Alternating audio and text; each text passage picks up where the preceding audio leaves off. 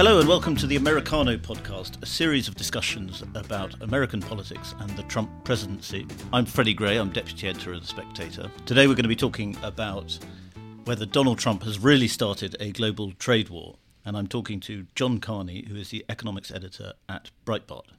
John, um, I'm not sure if I'm completely right in saying this, but I think you might be the only writer in America who actually thinks Trump's tariffs um, that he announced yesterday on aluminium and steel, and which could have come into force, I think I'm right in saying, as early as next week, might actually be a good thing. Uh, can you explain why you think that? Sure. I well, I will say that I am so far. I'm the only person who I've heard stake out this position. Uh, I'm sure others will eventually come forward. You know, my old uh, my old boss, Pat Buchanan, uh, I'm sure is in favor of this as well. But yeah, though it is not a very popular position with the American uh, punditocracy or the journalism community at large. Yes, and, and that's because I mean America's sort of commitment to free market economics is is fairly, uh, should we say, ideological. Yeah, I would say that the ideological grip of free traders on the elite class in America is nearly absolute. Yeah. Uh, there's very few people in, you know, in either in the academia or in any of the prestige press that you'll ever hear praise uh, trade restrictions of any sort, much less the, uh, you, you know, so you have a kind of perfect combination, perfect storm they don't like trade restrictions and they hate Donald Trump. Mm. So there's there, it's sort of overdetermined that this was going to be a you know a overwhelmingly negative reaction to this thing. But I mean uh, George George W. Bush tried it tried uh, increasing tariffs on steel in 2003 was it 2003 2002 to, through 2003. That's 2002, right. and and uh, I, I, mean, was was the reaction as uh, furious then, or is it uh, given particular anger because it's Trump? I think it's uh, it's worse now, given much more anger because it's Trump. Plus, we were in 2002. I think the free trade ideology, which had been around for you know 25 years, didn't have quite the lock on the consciousness of uh, the elites that it does today. There was the mm. idea that it made sense to protect uh, steel workers from the sudden influx of steel from all around the world that had been happening since around 1998 at the time. So he put in some tariffs. They were temporary. They were supposed to last three years. As it turned out, they lasted 21 months, so you know nearly two years. But uh, yeah, people made a lot of dire predictions back then, none of which were really borne out. It didn't increase consumer prices by any noticeable amount. It didn't initiate a trade war. In fact, you know, quite the opposite. Uh, the you know the remaining Bush administration and the Obama administration was full of trade liberalization. So yes. you know, why, why were they why were they removed then? They were removed in part. The uh, Bush administration said they thought they did the job. The the, the reason for this the tariffs in 2002 was to allow the uh, U.S. steel industry some time to restructure. In, or, in other words, to deal with the influx of imports. It was there needed to be some more efficiency and consolidation in the steel industry at the time, and there was a danger that they were all going to go bankrupt uh, all mm. at hmm. once, rather than you know give a. So the idea was let's shield them for a little bit, give them time to figure out the right way to organize, and then we'll release them. at the same time, I'm sure part of it was also pressure from trading partners. There was a WTO case filed against the, it, and it ruled against the U.S. Uh, tariffs so that that also played a role where you know they the, the when the WTO, which was you know the Bush administration wanted to be supportive of the WTO, WTO ruled against it. They held out for a little while, but then eventually said, okay, you know, we'll give up the tariffs. Okay, okay. Well, so uh, let's fast forward to to the Trump tariffs.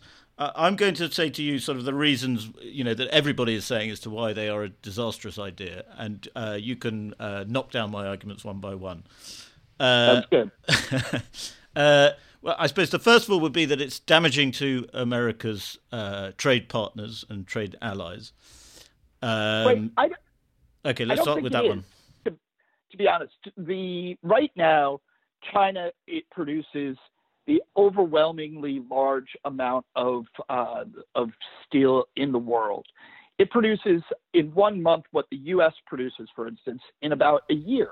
Mm. And so the it, this is really directed at China. The reason why it has to be a universal tariff, meaning it, you know affecting everybody, is because global prices turn on China's production. So even if you just say we're going to, you know, put sanctions, we already have put a lot of sanctions on Chinese steel.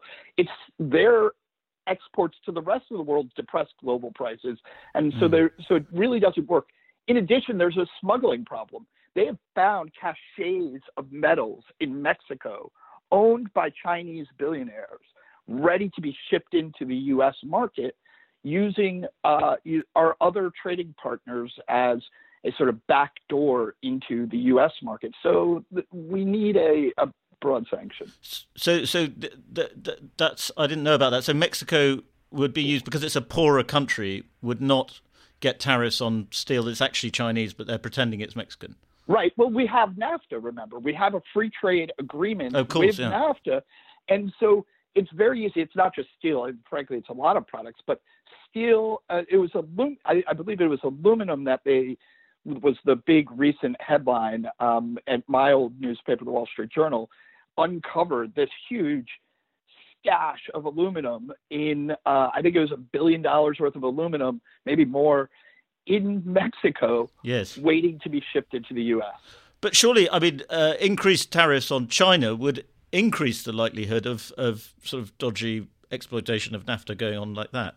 That's right. And so what you so what you need to do is actually put a tariff on all imported steel and aluminum. Mm. And that's that's why they've made the decision the way they have. It's not because we you know, we hate Canada, which is the, you know, the biggest exporter of steel into the US. It's because regardless of what Canada might do, Chinese steel dumping on the rest of the world depresses global steel prices and uh, and makes it difficult for any sanctions to work at all mm. without having to do it against everybody. Well, let's that, let that bring us on to our sec- another point, which would be that uh, you know effectively having subsidized Chinese steel all over the world is extremely beneficial to lots of other industries. Um, we heard you know people like uh, beer makers in Pennsylvania are going to suffer because of uh, higher steel prices. Right. Well, what? a couple of things about that. First of all, the contribution of thing of the price of aluminum to the cost of making beer is negligible. Mm. A 10% increase in that negligible contribution is will you know will barely be a breeze in the wind. It's unlikely even that any of that will get passed on to, to consumers. It may, in fact, most likely have a slight margin compression on the users of aluminum and steel. So, you know, industrial America, yeah, it'll have a slight margin compression effect on them. But, profit margins are extremely high right now. It's unlikely that the that the cost bearer of this will be the strained American consumer rather mm. than the highly profitable American corporate sector. In fact, I would argue that the very fact that we've seen stock prices fall in the U.S is a reflection that that's what's going to happen. Because if they could pass 100% of the tariff onto the consumer, then yeah. stock prices wouldn't care. The profit margins would remain high. In fact, what we're seeing is there's going to be profit compression, and therefore you have a reason for the equity holders in big U.S. companies to sell some of it off. But surely there will be some impact on the consumer. I mean, it will be a small, you know, even if you take the idea that it's a good idea, there will be a it'll be a small levy effectively on that the consumer will have to pay. I think that's right. I think there will probably be some small effects and some on you know some products more than others. It you know it remains to be seen what happens. I've looked back though at what happened during the Bush administration tariffs, and it's really hard to you know see any effect at all. To be honest, it, you know we were it's obscured because there's always large macroeconomic winds blowing, and so it's hard to tell. But the, it, it's not we you know prices have not been going up by a lot in the U.S. Yeah. We have very very low inflation, lower than targeted, uh, and so I don't think that there will be a major harm on the consumer at all. And, and, what about the idea that it, it actually will not bring? I mean, Trump will argue would argue that it will bring back jobs um, if it revives the steel and aluminium and, and America's industrial base, which presumably it would. But I suppose the, the counter argument to that would be that automation really means that these jobs are not really going to exist anyway in the future. Well, look, the, the, it probably does mean automation uh, will help make the American steel industry more efficient. Mm. I think it will bring back jobs, uh, however, because we've lost so many. And even more than bringing back jobs, in order to have a, a strong steel industry, it has to be attractive to a young person wanting to go to work there. Mm. We can't run our steel industry for the next 50 years with the current steel workers. We need new people coming in. We need a younger workforce in steel. And if if the steel industry looks like it is set to decline and die, it gets very hard to tell people, you know, no, stay in, uh, you know, Southern Ohio or West Virginia, take that job in the steel mill. It, we we need if if we're going to have a steel industry, and we do need to have a steel industry, it has to be able to attract both workers and capital remember all that automation people talk about going to steal jobs. That's not going to happen if the steel industry looks like it is set to die. If it mm. is hmm. shedding uh, market uh, share every year, why would you invest in automation? You just let it. You, you, a smart businessman would just say, "I'll just let it, you know, flow off and go away eventually," which frankly is what's been happening. There hasn't been a lot of invest, investment in steel because capacity utilization is so low. Right. Well, I think I think you've knocked down my uh, fairly lame free market arguments, but I I would like uh, also to talk about this point that you you pointed towards uh, in an email before we did this podcast, uh, which is something I think that's been entirely overlooked, certainly in Britain, is the security uh, motivation or the the national defence motivation for uh, protecting American industry and particularly steel. Uh, and this was a big part, I think, of Wilbur Ross's report um, into how to protect America's industrial base, which was the uh, the trigger for, for Trump's announcement yesterday. I think. Uh, could you explain a bit about what, what that is and, and, and how how kind of the steel industry is actually a national security interest for America? Right. So the, the trade sanctions directly, the, these tariffs directly spring from a report that Wilbur Ross, the head of the Commerce Department, did uh, under a law called Section 232 that looked at how important is the steel industry to American national security. And it's very important. It's important partly, you know, directly, right? We've got to make tanks. We've got to be able to make tanks and ships. And not just the tanks and ships we make now. You want to be in your steel industry for defense purposes. You want to have excess capacity capacity you can ramp up in the time of a crisis, whether that's a war or just you know a civil war in China that takes out its capacity. You need to have some excess capacity in the U.S. Beyond just the you know the, the the ability to make tanks and warships, you also need to have a working infrastructure in the U.S. and that requires a lot of steel and a great mm. telecommunications grid and a great power grid. All of those steel and aluminum play a big role in that. If we're not able to produce that domestically, it is a, it does compromise national security. And in some ways, what we I think one of the things that's overlooked when we discuss this uh, is that the steel industry's overcapacity, meaning their ability to ramp up in the time of a crisis, mm. is a positive externality that the rest of us don't pay for. We pay for the steel we use, we don't pay for the steel that we need to be able to get if we're in a crisis. Yeah.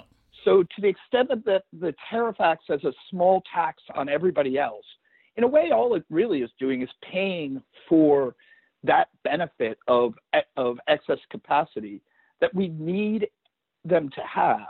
I think that it has been overlooked. I think, you know, people have become a little bit complacent about the idea that, you know, a major international crisis of some sort can tax your physical capacity to produce the goods you need to overcome that crisis. And so they, they you know they hear oh well, they think it's just a sort of excuse, but it's very real. And if anybody reads the Commerce Department report, it's very clear uh, that that uh, the steel industry was, if not facing an existential threat, was facing a threat to its ability to continue to provide the kind of excess capacity we need to have to be prepared for a major international crisis.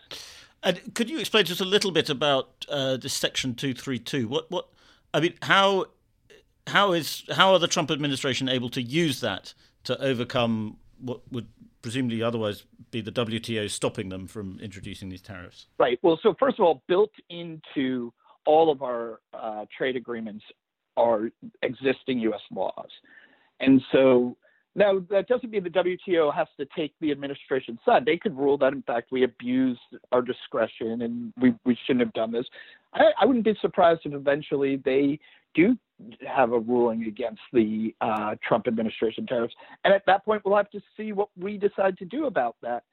But but is uh, that is that part of Trump's tactics that even if the WTO did that, uh, you know, the obvious riposte would be to say, well, look at what China uh, China's abuse of, of W of the WTO? I mean, because I think China doesn't actually have to uh, obey the same strict no tariff laws that America does. Right, I think that's right. What they are, what what they will do is, if this case comes to a head someday, attempt to use it to show how unfair the particularly China, but other countries as well, has been in the way that they have manipulated the steel market and in a, in a direct attempt to undermine the integrity and uh, viability of the U.S. steel industry.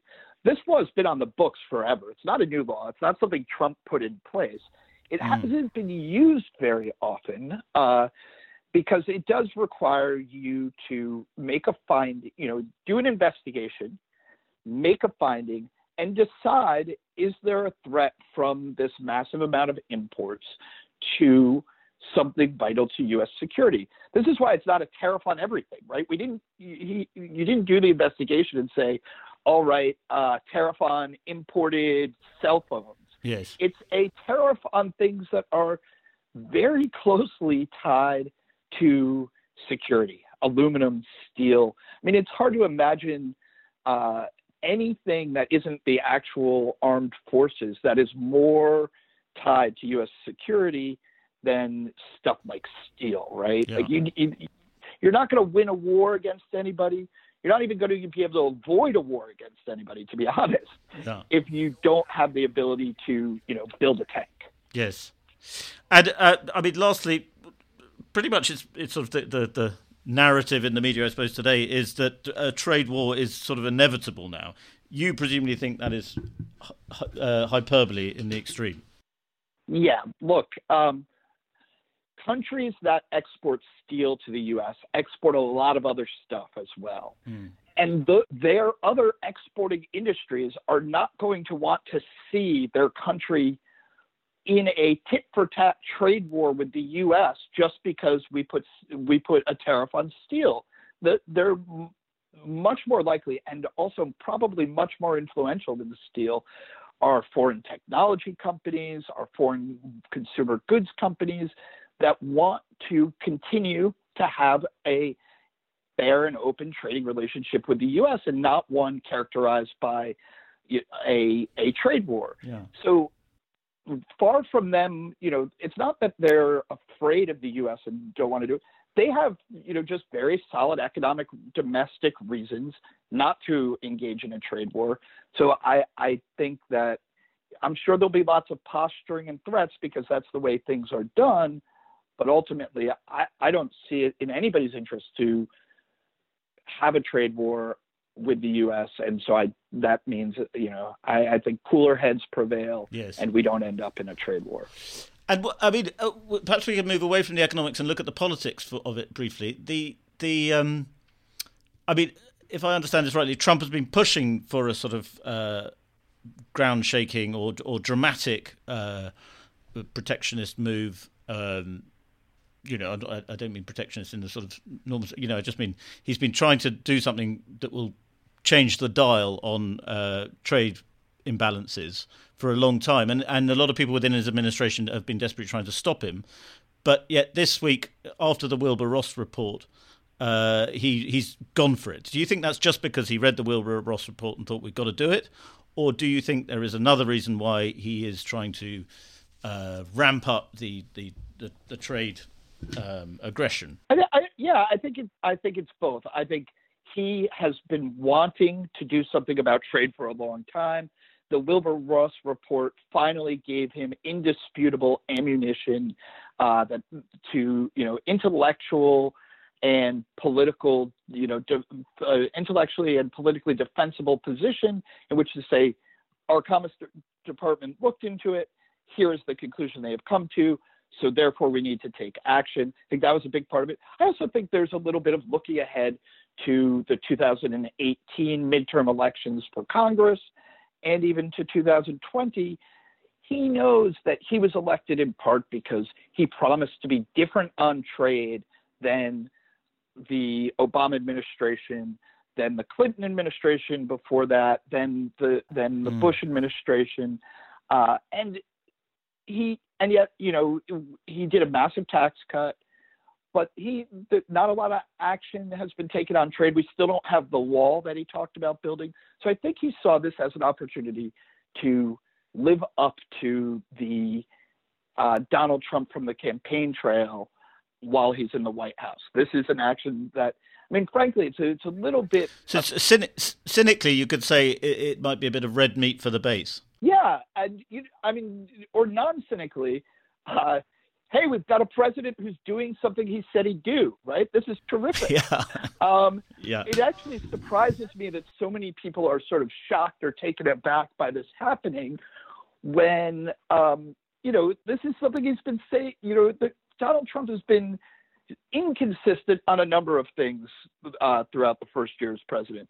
One thing he has been very consistent on is insisting that we would take actions on trade to address trade deficits. Uh, people who are, you know, shocked and horrified that this happened uh, either weren't paying attention or were just huge cynics who thought that this was uh, a promise of red meat for the base that would never get delivered. Trump is saying that yes. he's going to deliver. Well, uh, I, I don't know if you saw The Economist did a a, a piece uh, went up this morning, I think, about and it was sort of a message from the future, and it was the Trump slump, uh, and it was written 25 years time, sort of looking back through history at how uh, Trump's protectionism collapsed the global economy. Uh, I mean, did you read that and uh, could have a very brief summary of what you think of that line of argument? Well, I haven't read that particular piece from The Economist, but I swear I've read a zillion other versions of that piece whenever yeah. anybody has ever decided, you know, threatened to do something uh, other than follow the free trade orthodoxy. Look, Donald Trump and his the people in his administration, whether it's Wilbur Ross, uh, Robert Lighthizer, who's the U.S. Trade Representative, Peter Navarro, who's his uh, economic advisor on trade issues inside the White House. These guys are not anti trade. They are not saying, you know, that's it. We're going to isolate the American uh, uh, economy, isolate the markets, cut us off from trading with anybody else. They're just trying to get better deals for the U.S. And so the, this notion that, you know, Trump collapses global trade because you know he imposed a 10% tariff on aluminum and a 25 these are very small numbers uh, 25% tariff on uh, steel and that that's it right they, they want to make it very binary either you accept either the us accepts the orthodoxy or it's suddenly the most protectionist nation in the world. I'll tell you, even after these tariffs are in place, the U.S. will still be the most open trading, major trading country in the entire world. No other country has markets as open as we do, and we that will still be true the day after the tariffs. So, you know, the economists can fantasize about the end of the world if they want. It's the it's the free trade version of a zombie apocalypse. It's not real. it's not going to happen. It's nothing to be afraid of. It might be fun to talk about and watch, you know, but it's not real. John, uh, great pleasure to talk to you as always, and um, yeah, I hope you'll come on again soon. Thanks for having me. I love it. Thanks, John. Thank you very much for listening. Just a reminder that you can subscribe to this podcast on iTunes, and you can also subscribe to the magazine through our special podcast offer, which is on www.spectators.co.uk forward slash pod offer. And we'll even throw in a Spectator Moleskine notebook for people who take up that offer.